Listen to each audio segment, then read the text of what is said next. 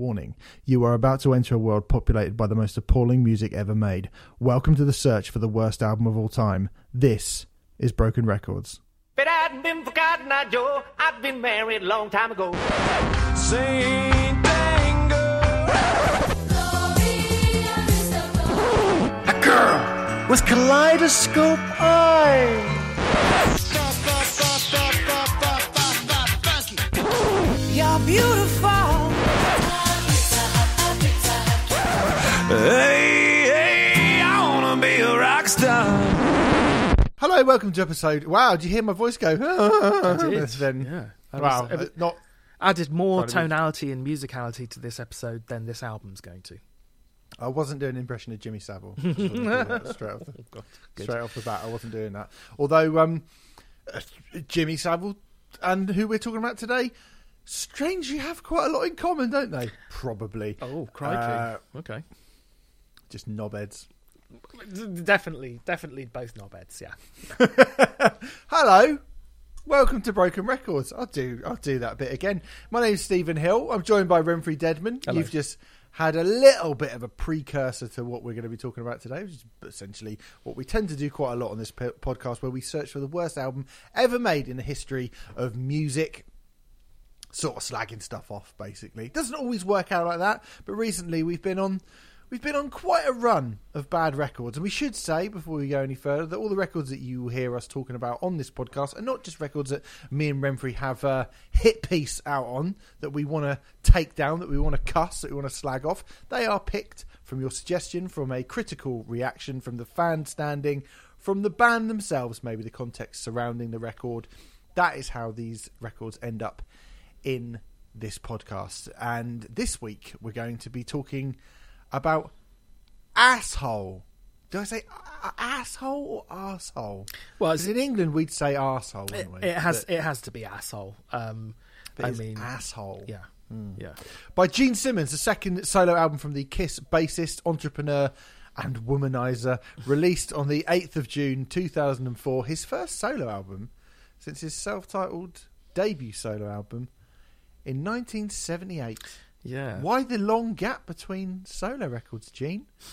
I guess we're about to find out. Before we go any further, we should say, as this is episode number 60, we do have 59 other records which are um, in a list, basically, of rubbishness. Well, actually, we have 58 and we have one sitting alone on its own. Let's go down the flop 20 and see which are the worst albums that we have covered so far. Starting the 20th worst album, worst, worth, worst album that we've covered so far is The Truth Is by Theory of a Dead Man, followed by Louis XIV's Slick Dogs and Ponies, The Cosmos Rocks, Rocks by Queen and Paul Rodgers, United Nations of Sound by Richard Ashcroft, Mr. Blobby, the album, Sergeant Pepper's Lonely Hearts Club Band, the original soundtrack to the movie of the same name, Eoghan Quigg by Eoghan Quigg, Six Feet Under's Graveyard Classics Volume 2, Towers of London's Blood, Sweat and Towers, Vanilla Ice is Hard to Swallow, Cut the Crap by The Clash, Angelic to the Core by Corey Feldman, The Philosophy of the World by The Shaggs, Total Xanarchy by Little Xan, Blood on the Dance Floor by Bad, sorry, no, Bad Blood by Blood on the Dance Floor, Methods of Mayhem's self titled debut album, the True Symphonic Orchestra's Concerto in True Minor, Uncle Kracker's Double Wide, Crazy Hits by the Crazy Frog, and at number one, as ever, as I can't really ever imagine it being anything other than this. I'm not a fan, but the kids like it by Brokencyde, the worst album that we have covered thus far, and of course, unranked Guns N' Roses. Mammoth Chinese Democracy. They are the worst 20 albums, and then just one that we didn't really know where to put that we have covered thus far. But let's talk about Gene Simmons. Asshole! You asshole! Asshole by Gene Simmons, the second solo album from Kisses Gene Simmons, released, as I said, on the 8th of June 2004. Now, before we get into this record, I suppose we should provide some kind of context about Gene Simmons and who Gene Simmons actually is. And I guess we can kind of. I'm going to kind of tag team this with the sort of my first memories of Gene Simmons and then my only personal meeting with Gene Simmons. But before I do that, Remfry, uh, Gene Simmons, what are your thoughts on the man? When did you first become aware of him as a person? You're already like I've wafted a massive, grotty bit of shit under your nose. You're pulling a funny face. I mean, Well- what is there to say really well- about Gene Simmons? Gene Simmons' whole brand is about him being an arsehole and him being a dickhead Yeah. and him being out for himself. Which He's very good at that brand as well. He sticks to that brand rather well. Yeah, which to be honest with you, I don't think it's even a very interesting brand. I find it a really, I find that you could see that as a sort of rock and roll um, rebellion in some sense, and I'm sure that's how he sees it. But I actually think it's really boring and just, it's just someone kind of being like, yeah, I'm a dick, and and I don't know. We all have our faults, but uh, I think the sign of um, decent people is uh, those people who try to address those faults and do something about them. And Gene Simmons seems intent to make just not bother to do that and make an entire brand out of it, which I don't have an awful lot of respect for. I have to say. Fair enough. I mean, I think not entirely addressed my question then, which is what did you think of Kiss, and when did you first become aware of Gene Simmons as a Um, person? Because we should say before we get into it, you know, Gene Simmons wasn't just born this massive, this kind of doll that you pull the fucking cord on the back of, and he goes, "Rock is dead, Rock is dead, Rock is dead." You know, that's not, and they put that on Blabbermouth and Metal Sucks and Metal Hammer and Kerrang every fucking year. Like that's mm. what he's become. But he used to be the bassist in an incredibly influential and successful band. Mm. I don't know if anyone remembers that, but he was. Well, I'm not a fan of Kiss, as long term listeners will know, but I have to give Kiss some credence because, in terms of making the rock and roll show, the Psycho Circus, the you know, the gigantic spectacle, making almost sort of um, marrying rock music with theatrical elements, they are a very important band in that respect. And whilst the way that they go about things isn't strictly to my taste, I don't think I can sort of sit here and go, it's not a valid way to go about that. And you can extend Kiss's influence out to. I mean, I think before Kiss was Alice Cooper, but really. Were Kiss the second band to come along to really do it on that sort of scale? Maybe? Yeah, I would have thought. I, I, I think so. Yeah, I think so. and you have to give them some credit for that. You know, the Kiss brand and the Kiss makeup and all that sort of stuff. It does still look really fucking cool. Like it does. Um, The songs, and I suppose this whole idea of Kiss being a revolving band, a band that can continue for years and years and years. I think if Gene Simmons has his way, three hundred years down the line, Kiss will still still exist, and they will still be taking on those um, personas of uh, Still be headlining download. yeah, of the de- the demon child, the cat, the wha- wha- whatever the personas The are. demon, the star child, the cat, and the what the other one. Very well remembered. That was better than better than me. I mean, you do better on a quick kiss quiz than me. Um, I, I think there is a certain amount of um, there's a certain amount of respect you have to pay in that sense. In the in the sense of the the shows that they put on and how that influenced so many people, musically, um, there are a few Kiss songs which I think are cool. I, I really the first time I remember looking up Kiss was um, after watching Bill and Ted's Bogus Journey because uh, they have God gave rock and roll to you on the end credits, and I, I do you know I do really like that song. Uh, but the ma- cover. Yes, it is. is- Yes, it is, isn't it? Which I didn't know for years, but that I suppose if if you want to, you know, that was my route into Kiss. And then I think a friend had a live three, and I listened to that, and you know, I liked bits and pieces, but um, yeah, I've never been a massive fan of the music particularly. Fair. I mean, I remember Kiss reforming in 1996 with the makeup coming back, all that kind of stuff. You know, them getting introduced onto the stage at the Grammys by Tupac. That happened. What a mad thing. But, um, you know, that was exciting. It seemed like a lot of people were really excited about it. They played with the original lineup at the last ever Donington Monsters of Rock in 1996, which I didn't go to, but I would like to go to. Kiss Ozzy, Sepultura, Biohazard, Fear Factory, Dog Eat Dog Korn, Typo Negative, Everclear, Three Colours Red. Good lineup, that. Good mm. lineup. And you can't go anymore because it's Paradise been Lost. and gone.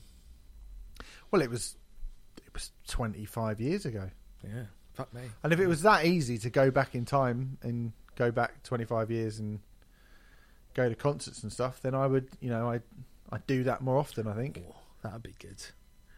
Whoever invents time travel, I'm sure they'll do it for the sole purpose so that people can go back in time and relive old concerts. That'd be quite nice, actually. Yeah. Would be quite good. That that and I'd probably um probably go and beat up baby Wes Scantlin as well while I was there. Uh, but you know, it was it was a, a thing that I was like, oh, the you know, w- Kiss. I, I know the name, and I've seen the pictures, and suddenly all these bands that I really love, like Tom Morello, I remember in Kerrang writing this massive thing about how important Kiss were to him, and I recently interviewed name drop alert. I recently interviewed Jason Newsted, and he told me a story about how he bumped into Gene Simmons backstage at one of the Monsters of Rock that Metallica were playing, one of the first ones that he played, and he was just like, "Oh my god, I can't believe it! You know, you're my biggest influence playing the bass." And you know, he felt like Jason. He said, "Fucking loves Kiss," and you know, loads and loads and loads of bands that we love from hard rock and metal would cite Kiss as a huge, huge inspiration. And I'm a bit like you. Like I like Kiss, like broadly hmm. speaking, I like Kiss. Mm. I would probably go and watch them. You know, if they were playing in 1996. Mm. Not now, I don't think, but. You know, their greatest hits is pretty good. I don't have the same strong feelings towards Kiss as we had towards Motley Crue last week, where No. we were really kind of No. furious about them. I actually think that they've got some really good songs. Yes. and I don't. like ha- you I don't hate Kiss at all. I just Don't hate Kiss. Not for me, really. But I don't. no. Uh, they came back, played Wembley Arena, and then in 1998 they released the record Psycho Circus, which you mentioned, which was um, their kind of comeback records, I guess. I don't. I wasn't interested enough in 1998 to listen to that, so I've never actually heard that before. Actually, but I think I, you, you've just r- reminded me that would have been one of my first introductions to Kiss, actually, as well, because they released a video game to accompany it. I think a few years later, but it was just like a first-person shooter, Doom or Quake rip-off, but in sort of Kiss makeup. And I do remember playing that and enjoying that quite a bit. So I would have thought. I'm sure Bill and Ted's Bogus Journey would have come before them, but that would have actually also been something that uh, you know sort of turned me on to Kiss a little bit as well. Definitely. right, okay. What an odd way to get into Kiss, but fair Yeah, yeah, yeah, yeah. enough, if that's the truth. You know. It- but I guess That's the truth. Do you doubt my story? No, no, no, no. I'm saying if, if that's the, tr- if that's the truth, that is one of the more unusual ways to get into a band. I think. Weirdly, it's sort of how I got into Iron Maiden as well because um, they had Ed Hunter. Uh, no, no, no, no, no, no, no, no. They had four songs on the Carmageddon 2 soundtrack. Right. Um, okay. And that would have been the first time that I would have sat down and properly listened to Iron Maiden. Like, I would have heard Hmm. Run to the Hills and all that shit, but, like, yeah, that was the first time I actually was like, oh, this is Iron Maiden. And, you know, it had. Yeah, I first I got I got into Mario Kart from watching the Bob Hoskins Super Mario Brothers movie. Can you imagine? Be weird, wouldn't it? People get into music through video games all the time now. It was definitely, um, it was more unusual then, undoubtedly. Mm-hmm. Um, but, you know, it's pretty common now in 2021 as we, I mean, you know, fucking rock band, all that stuff, you know, Guitar Hero. people, I don't think people getting into bands, getting into anything through Guitar Hero in 2021. I don't think anyone's even thought about Guitar Hero for about. Oh, okay, uh, yeah, Eight years. Okay, that's yeah. The reference is a little bit old, but those games. All I was saying is those games are absolutely instrumental yes, uh, in getting a new generation of people into rock music. It's it's un you know that's it's undoubtedly true. true. So look at any of those songs from rock bands and look at their numbers on Spotify, and they will be way ahead of everything else. I hope you guys listening are enjoying this uh, cul-de-sac that we found ourselves in. The video game. I, I hope I hope you all I hope you all enjoy this weird little irrelevant cul-de-sac that we've somehow managed to find our way into about rock bands. Actually do that quite a lot, do though, don't we? I mean, we do do it, but this is particularly. I think this is particularly like veering into. This is like a new. We've had to cross the border. You know, normally I go like, "Oh, we've taken a very odd road here." We're crossed into. We're in a different. We're in a different country at this point. Well, heading off in a different direction. Still but it's fine because there's there's so little to talk about on this record. I'm more than happy to just talk about Rock Band for most of it and go, oh, by the way, this album's shit. Let's rank it. Yeah. But we shouldn't do that. Uh, and I, I, what I was going to say was I don't really remember the time when I first became aware of any particular member of Kiss per se. But whenever that was, it soon became apparent that Gene Simmons was the mouthiest one from Yeah. Kiss Yeah. the kind of mouthy one. And this was way before he seemed to be doing what he does now, which is just spending all of his time being an obnoxious prick in the media. You know, he was, as I said, very, very well loved by a lot of people. But for some, at some point, Gene Simmons crossed the threshold from influential, iconic bassist in a massive band to media personality. Was it not his reality TV series that did that? Which kind of came after this actually. Were you talking about Rock School? Yes. Um, I thought it was around the same time. My memory might be. It was 2005. that. Okay. Okay. So a year Hmm. after. Um, yeah. I, I, I, I think that. I mean, if you think about what um, the Osbournes did for Ozzy Osbourne in terms of mainstream households and his attitude, like I don't. Th- I think people knew who Ozzy Osbourne was prior to that. Mm-hmm.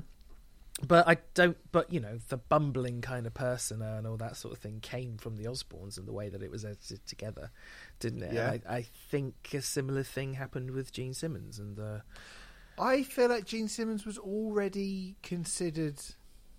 I mean, this album is called Arsehole, True. and it comes out before this. So I think people already You think were. he already had that reputation? Yeah.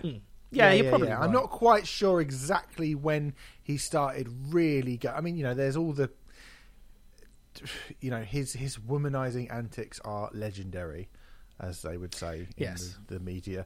You know, He wangs on about the fact that he has a photograph of every single woman he's ever slept with, mm-hmm. and there's over Diana 5,000 Ross and. Cher and people like that. Like mm. he's you know had a lot of, and that seems to be basically his his sole reason for existing. I actually remember. Uh, and, and money as well, and money. Oh, he loves money. He fucking loves money, doesn't he? He want- he I mean, wants- he he wants- doesn't like money. he once said he the- really likes money. He once said the purpose of music was to get laid and make lots of money. Yeah, I've got one of those quotes coming up in a minute. Actually, I mean, it's not like he just says it once; he says it every Oh, fucking half all an the hour. fucking time. It's pretty much his mantra. Yeah. Yeah. So, you know, Gene Simmons at this point in 2004, and it had been for a few years, definitely, he always felt like a weird, creepy guy to me.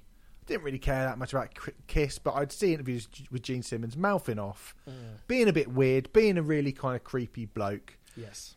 I he was interviewed in Kerrang once by Dino Cazares from Fear Factory, who did a similar thing. Do you remember Dino from Fear Factory?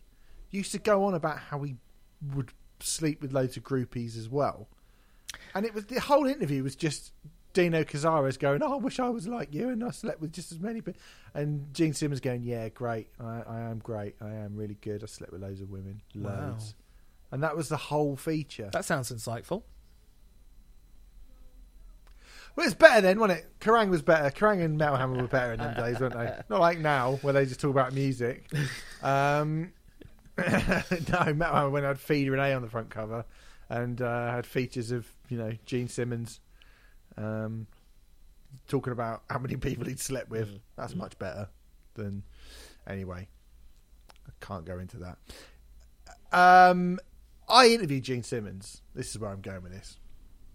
In 2014, I interviewed Gene Simmons. I did a feature for Metal Hammer with him. Did a kind of A to Z of Kiss.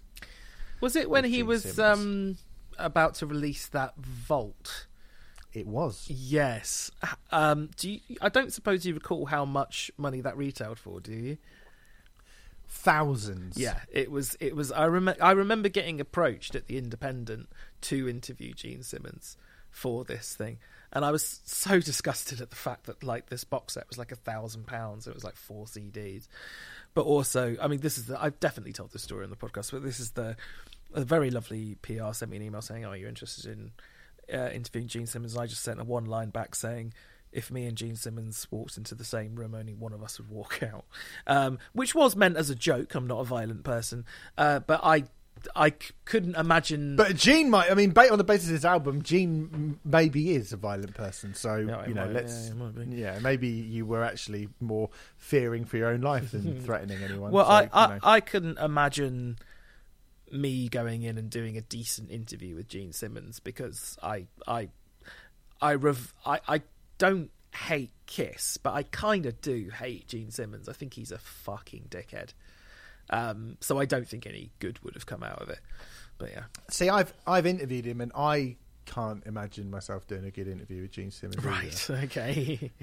because we are meant to do a kind of A to Z of him, and of Kiss. of Kiss. Okay. So I was going, and I'd made the things up beforehand. So I was like, okay, so A is for Ace Frehley, B is for box set because you've got this fucking obnoxious box set coming out. C is for Peter Criss. D is for Detroit Rock City. Do you know what I mean? And I'd already had them, and I was going, look, we're just going to go through them, and I'm going to say the thing. And can you just give me like, literally. 50 words, like a sentence about each one of them, and that will make up the feature that I'm going to write. And Gene Simmons didn't do much of that, I have to be honest. And I had half an hour with him, and we were there at Team Rock Radio. Two other people, Matt Stocks being one of them, was like banging on the door, being like, "You've gone over, you've gone over, like, like you're now being with Gene Simmons." And I was like, "I have to get to Zed. It's not like I can just go, okay, Yeah, run out of you can't make I have, the last I have eight. to get to Zed in this." And I was like, "I'm sorry, you know." He started talking about George Bush when I asked him about God of Thunder, and he started talking about how you know liberals were scum and all this, and I was like, this is not relevant. But you can't, and you sort of go, okay, Gene, well, can we just move it on a little bit? But and he also does this thing. He goes, he does every time he talks. All the time, he's like Darth Vader. Like, do you know what I mean? He's got the same. His hair looks like Darth Vader as well, doesn't it? His hair, hair's got kind of Darth Vader helmet hair. yeah. So I'd go, okay, Gene. Um, uh, like A is for alive, right? Alive, like what was it like filming that? You know, not filming, recording that live album. And he'd go, well, today you couldn't do something like this because. Yeah, people now are too offended because of liberal America. And it's like, oh fucking god, what are you on about? Just tell us how you made a fucking live album. Like, I literally just want you to go. It was great. It was groundbreaking. The end, but he had to go. People are too offended, and he's snorting like a fucking pig. And I was just like, man, get me out of here. Like, I don't want to be here talking to Gene Simmons. He mm. clearly like, loves the sound of his own voice, and he kept going, you know what I mean, mate, and doing this sort of Dick Van Dyke Cockney accent at me as well. That's weird. What do you think he was? was- why? Why would he do that? That's bizarre. I don't know. I don't know. He signed my copy. He signed my, my copy of Destroyer that I had for one of my friends. That's nice. I was scared. Oh, so it was that, a oh, face get to a self- face. can I get a- It was a face to face. Yeah, yeah. And I was like, "Can I get a can I get a selfie?" And he wouldn't stand up for the selfie. he wouldn't stand up, so I had to stand behind him like I was his fucking bodyguard or something. what a power Anyway. play! What a power play! yeah, I mean, I, uh, and I'd always thought to myself, like, I was always a bit like, why don't I like Gene Simmons? Why, why don't, why do I find him sort of annoying and a bit obnoxious? And then that day, I was like, ah. That's why, because he because he is because that's what he is. There's a fucking fly in my house. It's November, mate. Grow Just up. swallow it; it'll be fine. I think that would lead to a very terminal set of events. Anyway, uh, let's go to 2001. Let's start actually talking about this album now that we've sort of defined what Gene Simmons is. Peter Criss left Kiss in 2001 in the middle of their farewell tour. So in the year 2000, Kiss announced that they were going to be splitting up and they were going to be doing one more tour, a farewell tour. Then they were going to retire, which as you listening probably already know, much like Motley Crue and their faux fucking contract that they signed, meaning they couldn't legally get together and play any more gigs, was complete bullshit. So they did half of this tour. Peter Criss left. He was replaced by Eric Singer on on drums, and so basically on their farewell farewell tour, you're not even getting for people in I think Japan, Australia, hmm. is where they played this leg of the tour. You're not even getting the classic Kiss lineup to see one last time. You're getting a different drummer, so that's no good. With that retirement in mind, Kiss released a box set, obviously, why wouldn't you? Which I'm sure was incredibly expensive, and the famous Kiss casket, which is something people with too much money can get buried in a kind of Kiss branded casket. Gene Simmons said at the time, "I love living, but this makes the alternative alternative look pretty damn good." I tell you what, Gene, I love living, but listening to your album makes the alternative seem pretty pretty damn good. I believe In- that casket is a, retails for about six thousand dollars as well. That which is mental. Is, yeah, I mean, yeah. All right, You got to really like Kiss. yeah. you You got really do. really, really, really like Yeah, Kiss. Uh, in early 2002, Kiss played a show in Jamaica, and Ace Frehley didn't. The guitarist, the iconic guitarist, Ace Frehley, Ace Frehley, or I just call him Ace Frehley. Frehley. I don't know why I said it like that. That was really weird. Okay, Uh, was replaced replaced by Tommy Thayer on guitar. So you're getting 50% of the classic Kiss on this supposed farewell tour. Presumably, It's like one this lip is of the kiss. yes, yeah. I don't even know how you do that, but sh- sure. What one lip? yeah. Um, I don't either. I'm not even going to try. And it doesn't work in an audio format. No, it anyway, does it? doesn't. In early 2002, with this uh, Kiss sort of meant to split up, so presumably Ace, Ace Frehley is just like, oh, well, we said we were going to retire. Yeah. Why are we still agreeing to do shows? Well, the answer to that is Gene Simmons, isn't it? The answer to that is Gene Simmons and money and grotesque avarice. Um, you know, it was a red herring, obviously. In 2003, Kiss embarked on a US tour supporting Aerosmith. And Ace Frehley came out and said, I'm not going to be in Kiss anymore because my contract's expired. I was under the impression that we were retiring and the band were quitting. And this is the harshest thing I don't want to support Aerosmith. Harsh. Hmm. Aerosmith are better than you. yeah. Yeah. I mean, Much better. mate. Yeah. yeah, they Uh, are. Yeah. And in 2004, Kiss toured with Poison as support, which, ah, fair enough. But they were just still going on. Wow. still going on. Kiss and, and, and Poison touring. Now, that's all Kiss based stuff around the time that this album came out. Surprisingly, for a man who whose lips flap about uncontrollably, there is precious little information about the making of this record. Mm. because very, very little, and it's very odd. I don't really have that much to talk about in the kind of build up to this record. He just does a solo album. Yeah. Yeah. Really does come out of nowhere, doesn't it? Comes out of nowhere. All of the interviews I've read from the time, all of the press pieces I've read from the time, Gene Simmons is interviewed around the period of this record coming out, but he just seems to talk about money, about Kiss, about politics. Yeah. about how rock and roll is dead, and very, very seldom does he actually talk about this record, why he made it, what it is, what the inspirations would for, for doing it, what the themes of the record are. None of that stuff ever comes up.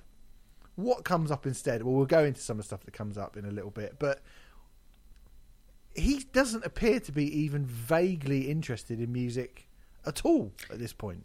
Was he ever vaguely interested in music?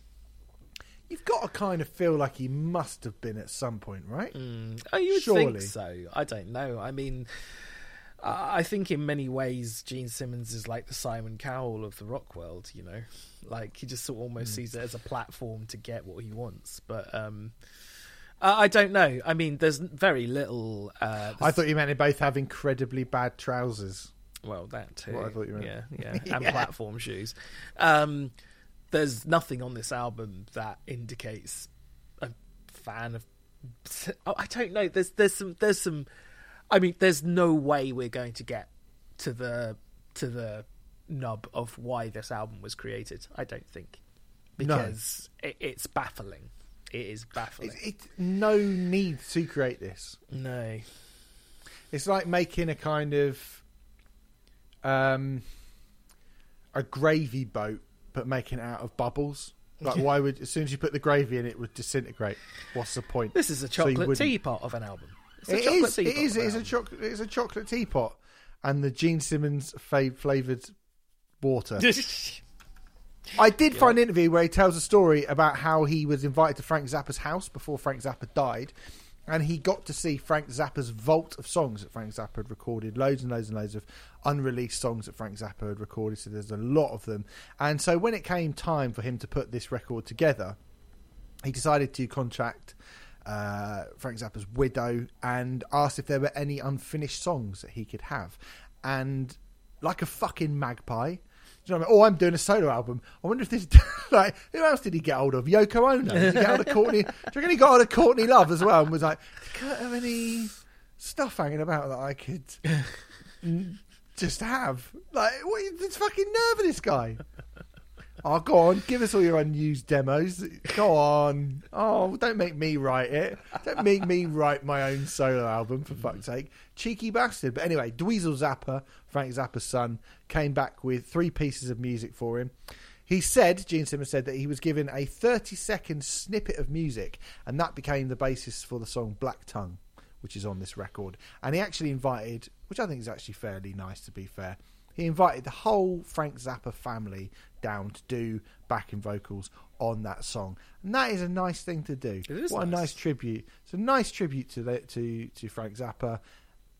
If only a nicer tribute would have been a good song. yes, exactly. It's a really plodding, But- dull song. Um, yeah, but you know, somewhat surprising that Gene Simmons would be a Frank Zappa fan. You know, I was Hmm. surprised at that. I mean, maybe he does. Maybe he actually does like music because Frank Zappa doesn't scream commercial potential to me, does it? You know, No, but Frank Zappa is of that era, and he was a shocking artist, a shock rocker in a lot of ways, if you like. He also has a huge cult following for Gene Simmons to potentially exploit, I would imagine. yeah, that's all true. Yeah, Yeah. So, I don't know. Like I said, he might have been told to fuck off by Yoko Ono and just gone, no, I just. Who, who, who, who else? Who else can I use the like a thirty second clip of music that they never wanted and turn it into like promotion for my terrible album? I mean, I don't think it'd be too insane a thing to think that he might have gone to Yoko Ono because there's an awful lot of Beatles on this album, isn't there? there is an awful lot of Beatles on this album. Uh, if you mean the insect, then yes. Like I feel, I know, like yeah. Well, we'll we'll get into Yeah, this, we'll but get yeah, into there is a lot of Beatles on in it. But it's just another reminder of why people go, oh, "The Beatles they make really easy music." Do they? How come if it's that easy when someone else tries to do it, it sounds fucking, awful? Yeah. Um, in this interview, it's also a bit, as you've already mentioned, sort of Remfry. He says everybody who picks up a guitar thinks, "Oh boy, I'm going to get laid." Yeah, Thom Yorke definitely. when he picked up a guitar, he thought, "Oh boy, I'm going to get laid." Tad from the band Tad. oh boy, I'm going to get laid. Can you honestly think that is the case?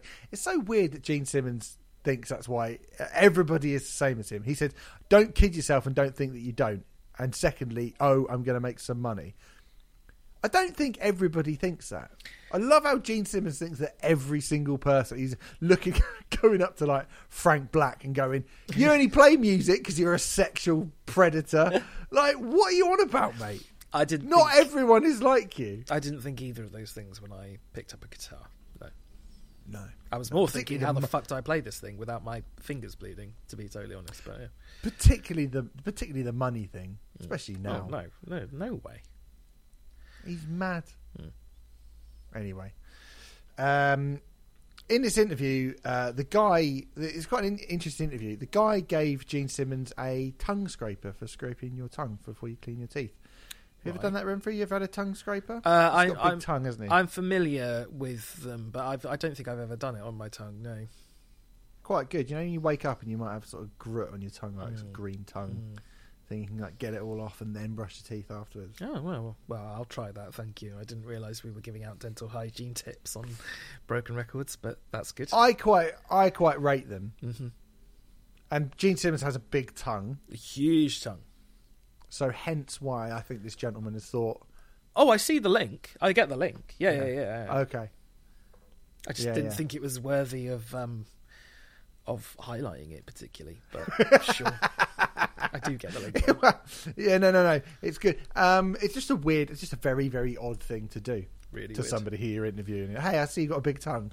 Well, make sure you scrape it properly. Mm. Like, mate, fucking. He's not going to shag you. Well, he might do actually.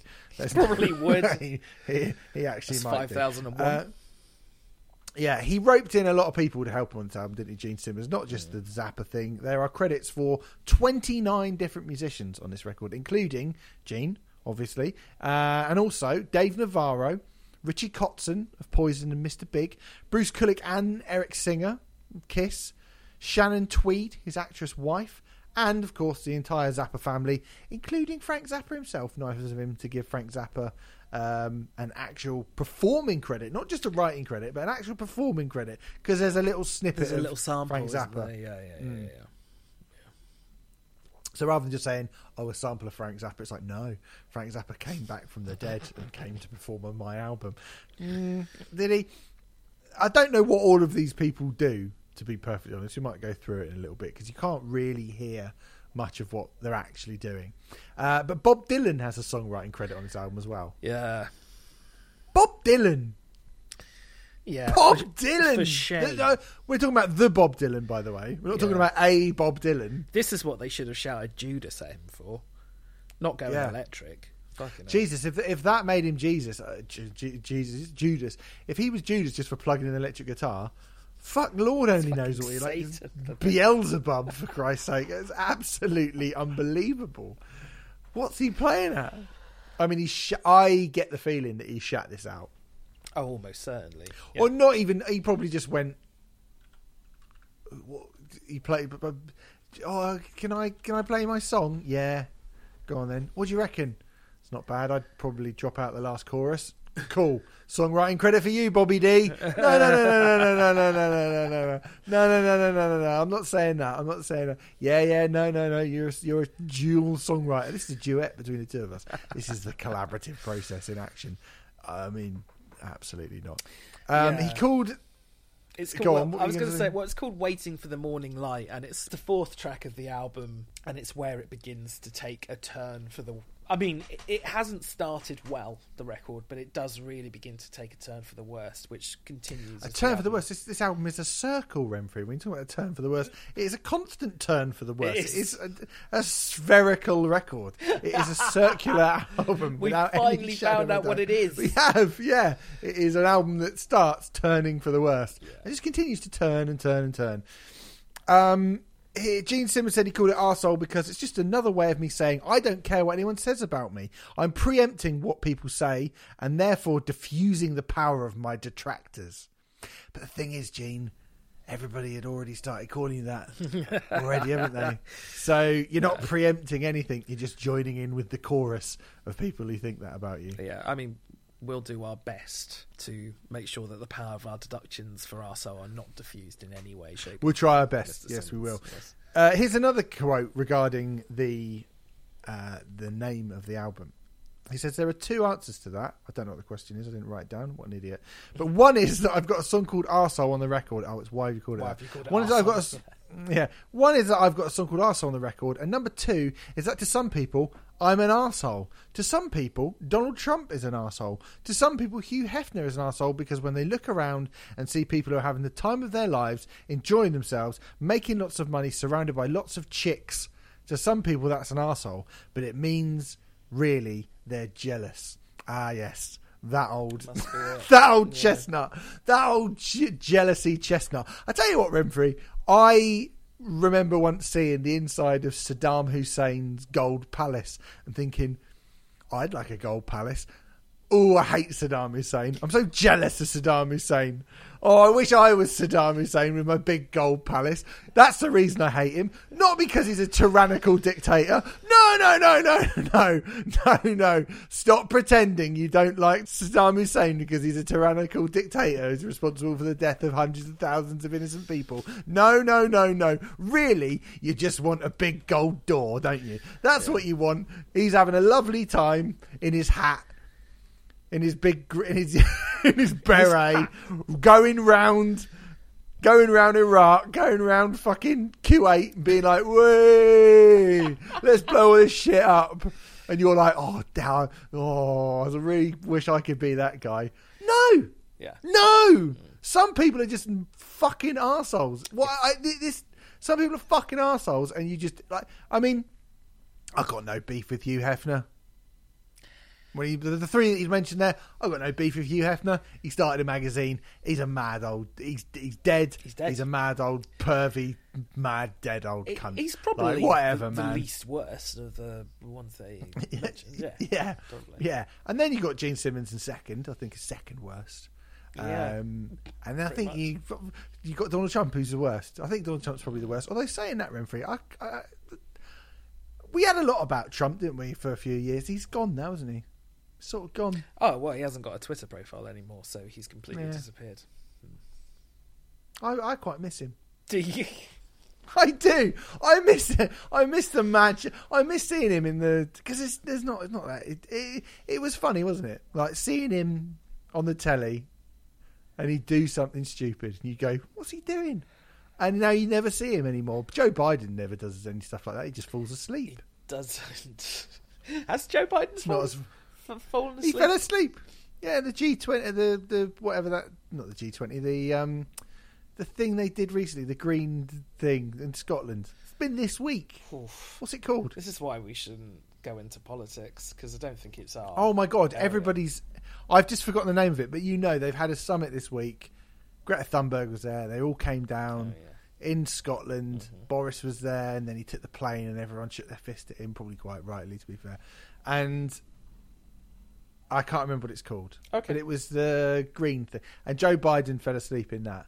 Oh. Now Trump wouldn't have just fallen asleep. He would have, you know, he would have pulled his pants down in front of Angela Merkel. He would have slapped his bum. He would have called. Um, uh, he would have called somebody from the press, like you know, a sort of white chocolate Hitler or something like that. Do you know what I mean? He would have said something mad. He would have done something mad, and, And I quite that. miss it. Oh, I quite okay. miss it. Well, that's good. How about you? No, I'm I'm all right with things the way they are. I kind of prefer sleeping presidents to presidents who cause absolute fucking mayhem and have no. Yeah, all right. Look, look. I don't, yeah, look. He doesn't have to be president, but can he not just be in the news? just like, can they not just film him doing whatever shit he, all the weird shit that he does? I'd like to see him on the news in a sort of Squid Game scenario or Battle Royale. Or like at the end, and finally, you know, they do that bit, end, and finally, Donald Trump played golf, but he used some Haribo instead of golf balls because he's mental. yeah, good. Shall we go back to Simmons? Yeah, sorry, um, Gene Simmons. Yeah, so yeah, you, you you're not you're not you're not, not, not, not jealous of somebody just because they've got.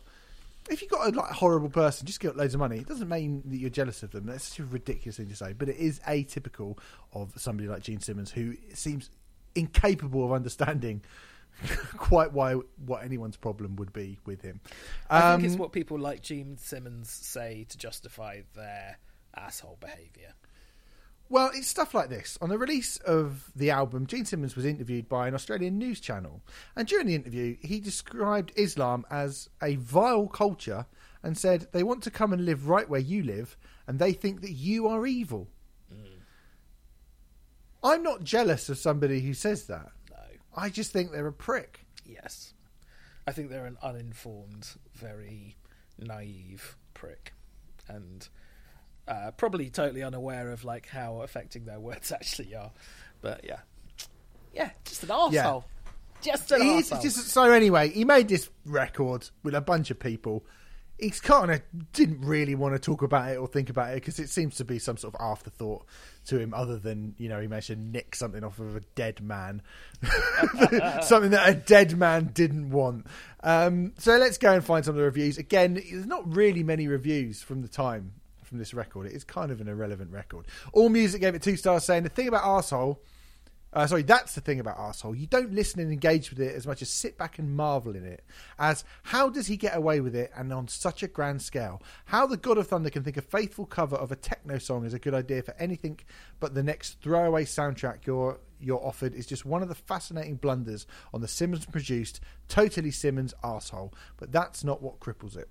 And before going on to write literally about 500 words slagging off everything on the record. Mm-hmm. Blender gave it two stars, saying the Kiss Bassman's second solo album is designed to make us believe that the real musical heart beats deep inside the dastardly grease paint wearing mogul. Nah. Though Simmons clunge- clumsily lunges for artistic cred, penning the sappy Waiting for the Morning Light with Bob Dylan, exhuming the Frank Zappa relic Black Tongue, and taking field trips into torch balladry and psychedelic pop, he's to immerse his own persona to convincingly veer from the script. If I Had a Gun, in the title track deliciously snarky precisely because Simmons revels in his bad self, atop the clean and crisp modern metal riffs of Asshole, rocks Krusty the Clown, even eats some humble pie. Maybe I'm an asshole too, he wonders. Only maybe.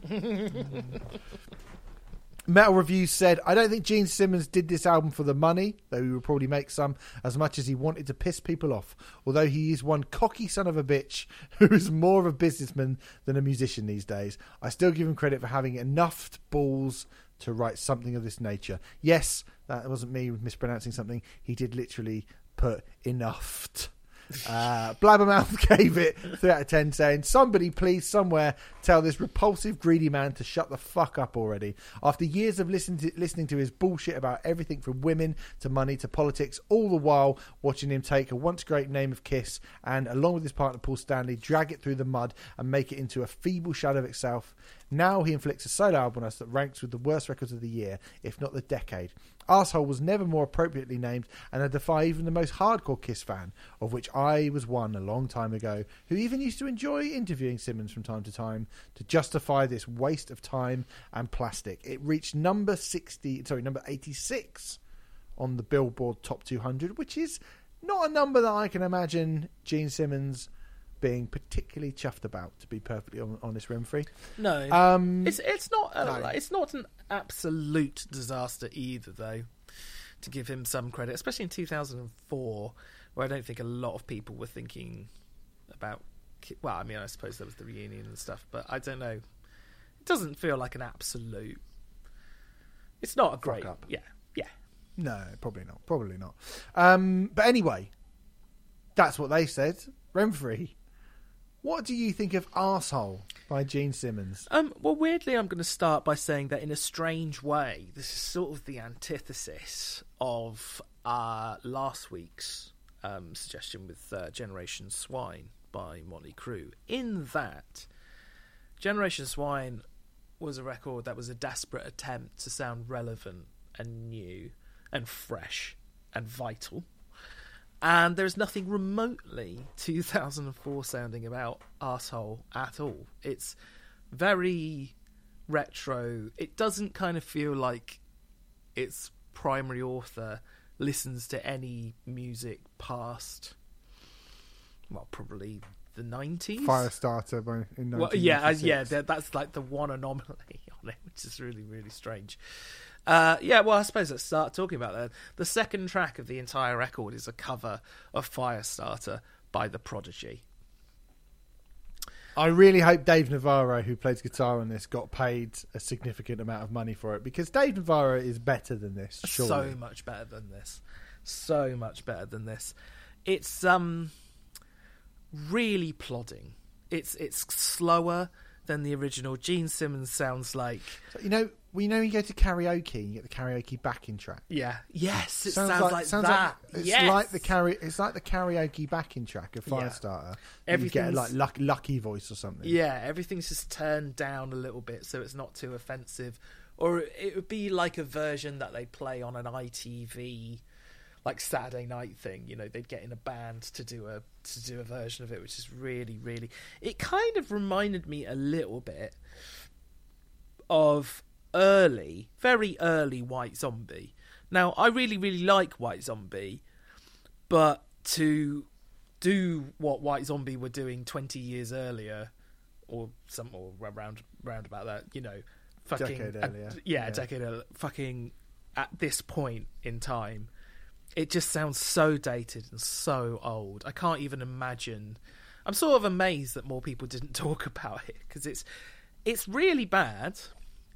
And yeah, it's one of the best things on this record, I think.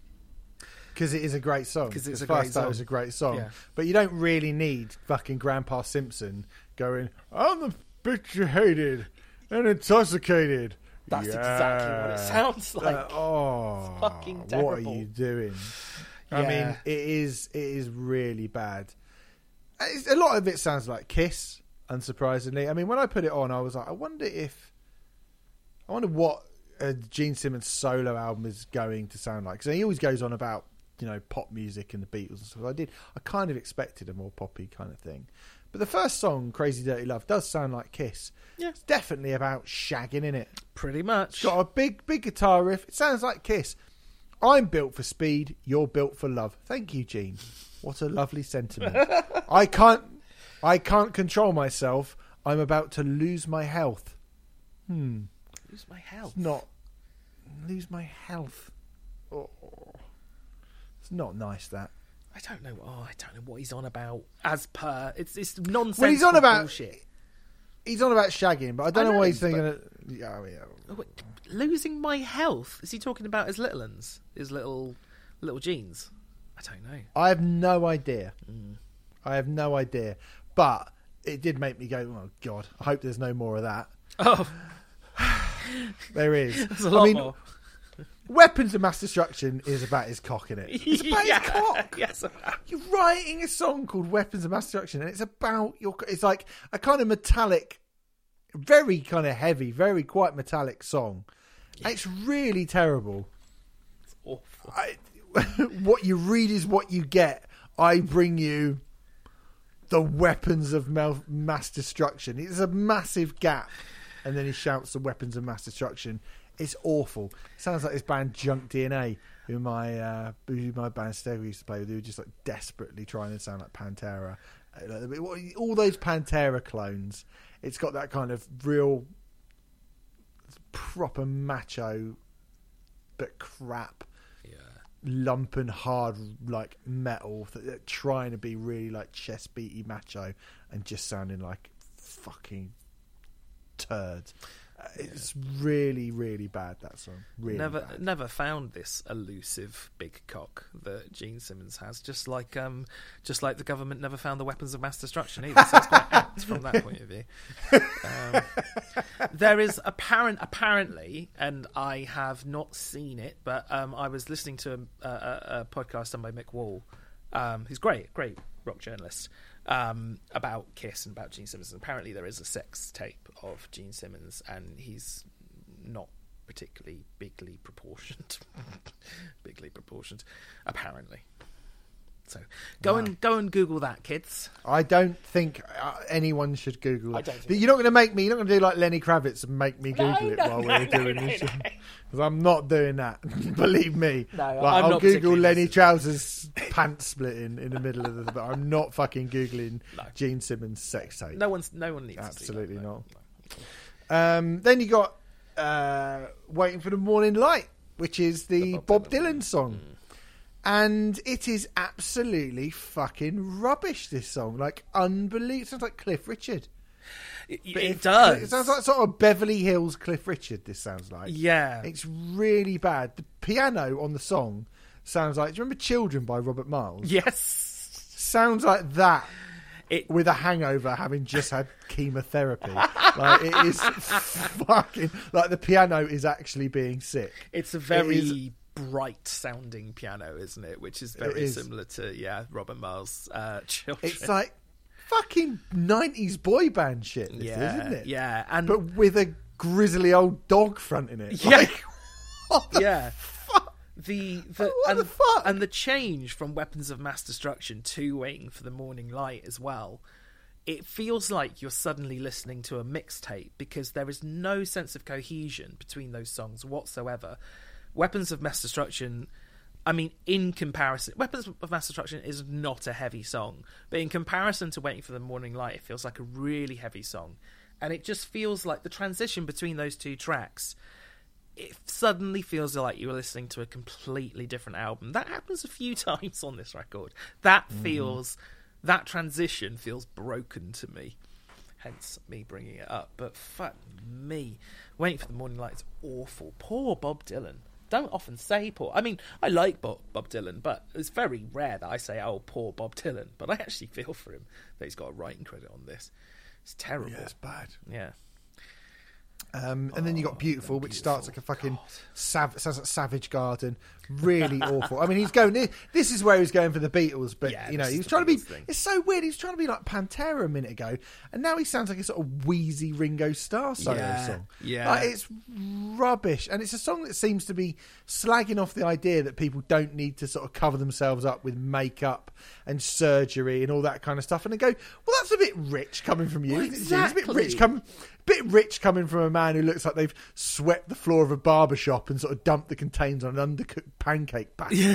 like, like, it's fucking. Ru- I mean, the song's rubbish, but for Gene Simmons to go, stop wearing fake eyelashes. Well, fuck you. You can't tell me that, It- you mad it- old it's goat. bizarre. Hey, put put on those fake eyelashes, wax away the old moustache. You're six foot four and six inch heels, a cupid tattoo behind your ear. You're an Indian in the full length mirror, a tight black dress, all the right moves, from your long blonde tresses to your sequin shoes. Ooh, you're somebody beautiful. Look at yourself. You're somebody beautiful. Ugh, who? Shut up. Shut the fuck up. Who the hell in their right mind would want to hear those words coming out of Gene Simmons' lispy, horrible mouth? Ugh. It is. It's, it's really risible. That song. Yeah. Really awful. He's trying to he's trying to croon as well, and he is a terrible crooner. I mean, you know, Yeah. for those who don't know, Gene Simmons is not a good singer. Absolutely awful. And then we get to the title track, which again, the stylistic change is mental. Absolutely. Gene Simmons goes pop punk. Sounds like some I mean- that's what I put in my notes. Scum 41. stink one eight poo. Avril obscene, more like. Um, well, actually, Gene cut- Poo poo flounds hoary, more like. It's, I mean, Gene kind of takes your approach with the lyrics because the first verse of this song, you think that you're so cool that you're nobody's fool, but you've got a personality just like a bucket full of pee. That's the lyric. It's what, awful. he said, one, one day you'll shut your trap. You are the cream of the crap. I mean, but it's pop punk as well, isn't it? It's like a it's Gene Simmons doing a pop punk song in 2004. This is like Noel Gallagher trying to do a grime song. Yeah. like it's just embarrassing. It's, It's just em- terrible. embarrassing. And yeah, that bit at the end where he's like, "Maybe I'm an asshole too." No, no, maybe about it, mate. no maybe There's no may. There's no maybe about it. It's as fucking clear as the nose on the end of anyone's face. you are a fucking silly, silly dickhead. There's no getting away from it. You can't just do that terrible song sounding like fucking Good Charlotte's Nan and then and rhyming like bum, blum, and bum, and we, and he, and just oh, it's pathetic. It's absolutely pathetic. And then go, oh, I may, maybe I'm a bit of an asshole. No, mate, you're the worst. It's- You're the worst. It sounds like something that a toddler would come up with, but quite literally something that a toddler would come up with. And you'd laugh if it were a toddler, but when it's a fifty-something year old at this point, I think, fuck it. I'm not sure I'd laugh. I'm not sure if a toddler said that. I'm not sure that I'd laugh. You'd probably slap it across the face. I might do that. Yeah. Let's carry on. Uh, now that you're gone, actually comes in with a kids' choir, a kid, a children's choir, right? And a children's choir, famously one of the massive Shittest no-nos you and can faux do. pas, and manages to sound uh, roughly a million times better than what has just preceded. Right? It actually, uh, which is a miracle. It's mad because this song is a kind of louche, boring '90s indie pop thing done by someone who doesn't really understand that at all. It's like the Eels being covered by the cast of Mrs. Brown's Boys. It's just absolutely fucking terrible. and yet it's probably the best song on the album. Oh, you think so? Uh, Like, wow. damn right, fuck knows. Fuck I've, knows, I've, maybe. I've not even tried to come up with the best song on the album. I mean, the Kids Choir did remind me of Michael Jackson style stuff, Mm-hmm. which, you know, musically, I like Michael Jackson. Uh, but it reminded me more of the Heal the World style Michael Jackson stuff, which I don't particularly like. Uh, I mean, I said it's dreadful.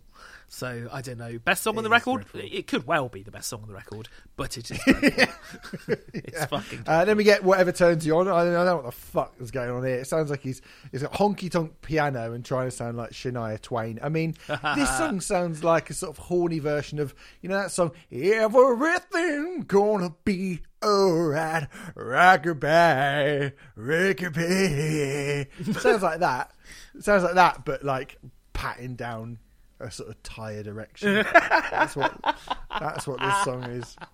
Yeah, I said um, Ben Folds Five without any of the talent. Um, it just there is a Ben Folds kind of honky tonky piano vibe to it, isn't there? But it's just Mm-hmm. crap. I can't imagine Gene Simmons. Like I, it was a surprise. I'll I'll give him that. There were a lot of songs on this record that I was surprised, but not in a pleasant way. No, no, no, no. Um, there's a song called Dog, which is next, and he wants to sound like wants to sound like Beck on this song. What is this Remfry? Now it, it, it's a bad Beck song, right? He wants to sound like Beck on this song, but lyrically, I don't really get this. Right? Is he actually a dog? Is he know. playing a dog? Is the dog a euphemism for something sexy? He's like, let me shake and lift a leg. I bark like a dog and let's roll again. Sorry, mate. I'm not sure. I'm not, I don't follow Eugene. I don't think he knows. Go back. Can we just go back and work through this? I don't. And then he says, I tie you up and you make me bark like a dog. Hold on. I thought well, dogs don't. You were a dog a minute ago, and now you're tying. Dogs don't tie their owners. Like It's very I don't. confusing. It's very confusing. And then at the end, he's like, "What big eyes you have!" Or I say, "All the Oh, better to see you with." What a big tongue you have! Or all the better to ooh. And you're like, Better "Hold on, you if with." you're." But that's a wolf, isn't it? That's not a dog. Mm. It- That's a wolf. it- in it's not only it's not only crass and disgusting and a horrible image it's completely the wrong iconography to use for a song called dog because it should have been called wolf it's it's so Call it wolf. crap call it wolf. call it wolf. yeah Or, or don't put the fucking little red riding hood shit in it. definitely I oh, I mean, don't put that in don't anyway. put the red riding shit like trying to make fairy tales sexy no Mm-hmm. fairy tales are generally considered for children i mean i know there's the whole Grimm fairy tale thing but even that like fuck me no no no don't do that that's just it's so disturbing it's amazing Incredibly, incredibly confused metaphor. incredibly confused and it's Because amazing you're like, well, I don't get. So, are you actually a dog? No, no, you're not, because you're now barking like a dog. yeah you've been made. So you, you're saying that oh, you turn me into sort of animalistic thing. Is that right? Oh, hold on. Now you're tying someone up, so you're not the dog. Uh, it- it- What? And now you're a wolf. it's foolhardy trying to make sense of it. It's complete nonsense. But but anyone who think that that's an appropriate thing to do as a fairy tale needs some sort of psychiatric I, help. I. I, I, I cannot wait for the day when Gene Simmons does a song called "Cat" and he's like, "Yeah, milk my udders." no, Gene, that's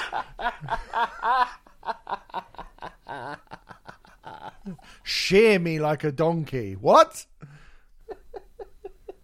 I'm too I'm too busy being jealous of Gene Simmons to to understand what he knows about animals. yes, obviously. quite. Uh, Black Tongue is the Frank Zappa one. It's actually not terrible. This just song, boring, it's isn't boring, it? Just boring. just a boring. bit boring.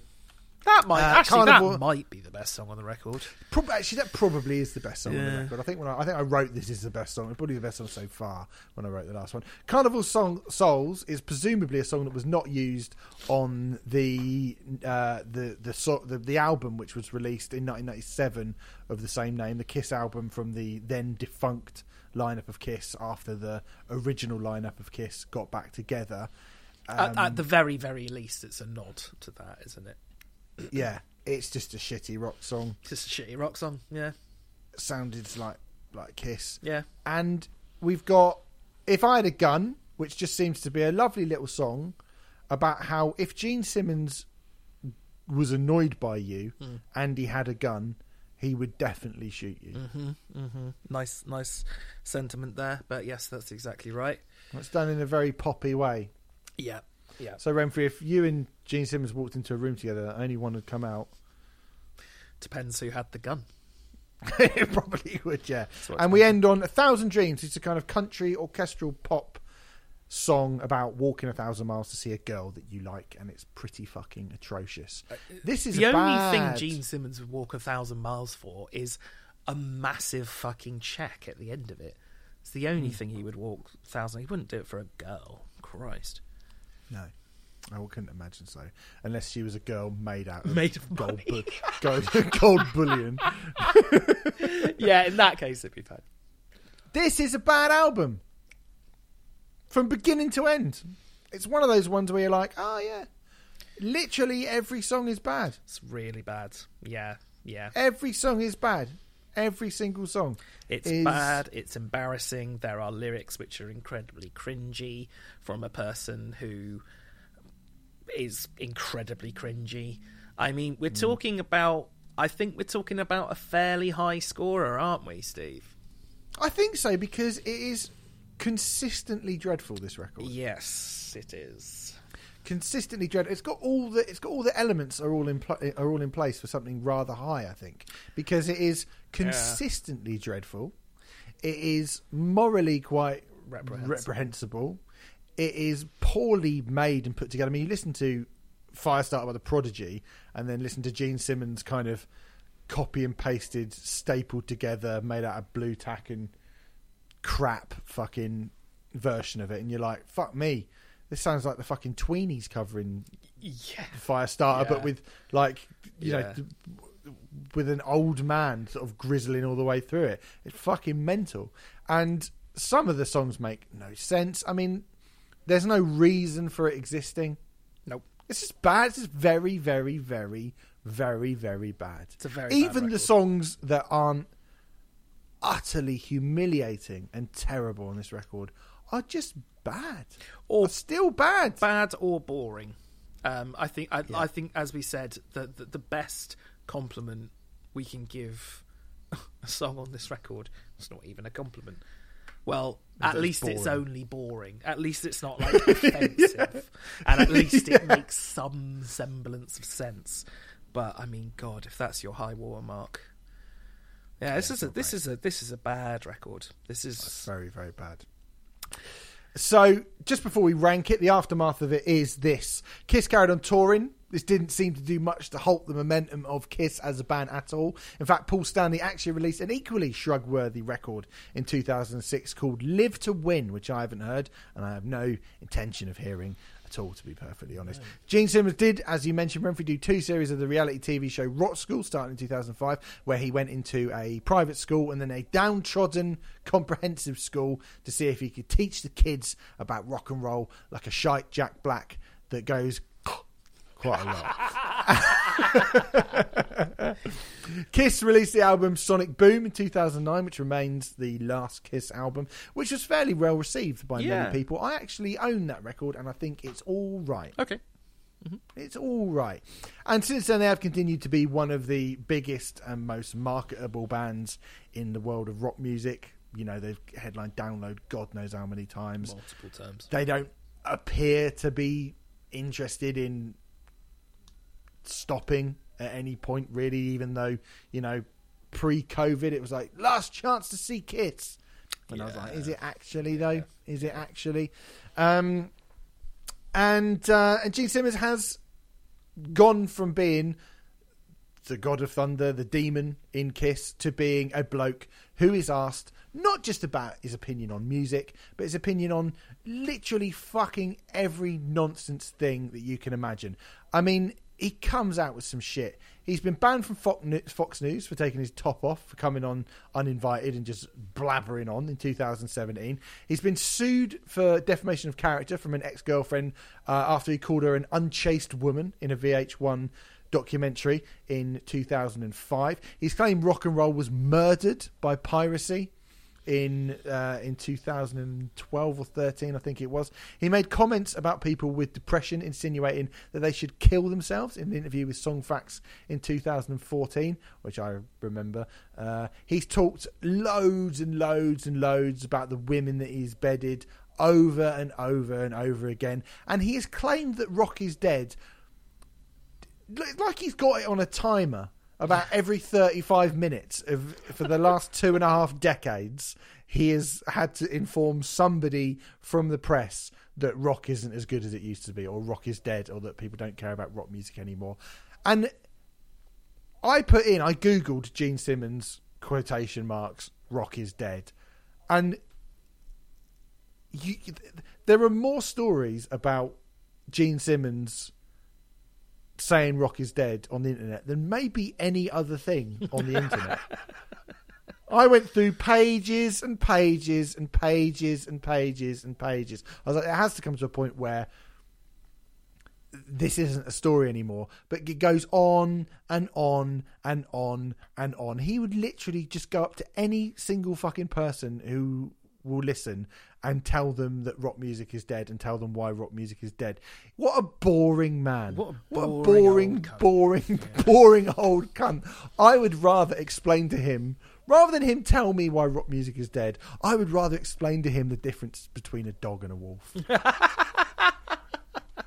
It'd be a better use of uh, both people's time, I think. I think it would. I think it would. So that's basically, essentially, what he's been getting up to. But Remfry, we do have to rank this. We have to do that. We should do that now. I don't really know where to put this initially as I look by it. I know that I think this is fucking rubbish. And I can't think of much, if anything, that constitutes a positive for this record at all. But yet, saying that, straight away, I'm going to say it's not as bad as our top four, at least. I do agree with that. So, Yeah, I do agree with that. um, I think Methods of Mayhem is a bit more reprehensible. Same Bad Blood by Blood on the Dance Floor. yeah. Little And then we get then we get to Little Xan, and that's when I'm like, hmm, this at least needs some sort of consideration. Okay, I, I'm going to say that my placing, I was thinking a little bit further down than that between Corey Feldman and The Clash, uh, which would be at number 10. I think Lil Xan, the music on there is so fucking awful and doesn't even have a sort of genesis in a good place. And I think with Asshole, Gene Simmons is trying to rip off the Beatles. Um, he's just doing it in an incredibly cack-handed way. So I can at least see some, you know, uh, I can see some form of like goodness at some point in the making of it. The Shaggs, I mean, the Shaggs is such an outlier because it's such a crazy story, but um, this is, uh, God, is this a put? This is this is a better put together record than the Shaggs. Like Gene Simmons Yeah, I mean, you know, okay, yeah. Gene, Sim- I mean, Gene Simmons can play to a very basic standard, but the Shaggs couldn't even do that. Uh, Corey Feldman, Angelic to the Core, is just such a marvel. um, double album. I mean, I suppose there are a lot of similarities. Well, oh, there are a lot of similarities? I don't know. Maybe, maybe it's worse than Corey Feldman. I mean, Corey Feldman is just an absolutely beguiling, fascinating album. Um, it's way too long. It's about Uh, there's there's sort of a good heart at the heart of the Corey Feldman album. There's Yeah. something there's something that is I think for both the Shaggs and Corey Feldman, there's something in the art made that has a purity to it, Yeah. which there's something really just I, I mean it's it, it annoys me. I mean someone actually said they tweeted us and they said, "Oh, is the fact that Crazy Frog is so high on your list, you know, haven't you just kind of given those people what they want? They want to annoy you, mm-hmm. and they've annoyed you. So you know, doesn't it work in in, in that instance? And I think yeah, but you know what? Like that's not again, like we said, that's not something to be proud of. Mm. And I think there's something kind of gross about Gene Simmons. Just if he wants to do a solo album, he wants to do a solo album, but n- making Bob Dylan, poor Bob, making Bob Dylan come and sit with him for the afternoon and go, "Go on, Bob, suggest a word at the end of this chorus," and he's like, "Oh, really?" Yeah. And you know, nicking a bit off of Frank Zappa and just being like, eh, "I'm an arsehole. Like, there's nothing. It's such an impure record. I know that really sounds probably sounds really wanky to say that, but this is such a fucking impure record. You know what I mean? It's such a like. I I don't. I, I'm definitely not one of those people who goes, oh, mass consumerist, you know, marketed music that is rubbish and awful and boo and all that. Because you know there are plenty of fucking boy bands and you know bad pop music that, or, you know, kind of cynical pop music that I really genuinely love with no irony whatsoever. But it's just something about Gene Simmons and his entire attitude to creating music um, on this record. Not necessarily just with Kiss. I think Kiss, you know, there have been times where, like we said, we don't hate Kiss. Kiss have written good songs previously, but there's something in the sh- in both the Shaggs and Angelic to the Core that has a kind of a pure a pure a pure thought process that has gone into it than than this record at least True. Yeah. right? Now, does that mean? I think both of those two records are far more bewildering and confusing than this. Definitely. But that's because Gene Simmons is a massive rock star, and he'd just been spending the last, you know, thirty odd years more being knowing what he was doing. You could argue, kind of makes this even weirder. You could- so it is a weird one. you could argue Corey Feldman has a more interesting vision for his record. Yeah, absolutely. And that thing of coming from a place of purity, I don't believe Corey Feldman's not trying to piss people off. He's trying to make a masterwork that, you know, I think he wants to heal the world with it or something. But, you know, and the Shaggs are just trying trying to appease their father effectively. Um, Hmm. So yeah, I don't know. Maybe between uh, you're proposing between Lil Xan and the Shags, which would place it at number eight. Yeah, but I mean, even saying that, like, I mean, I think is this worse than "Cut the Crap" by the Clash?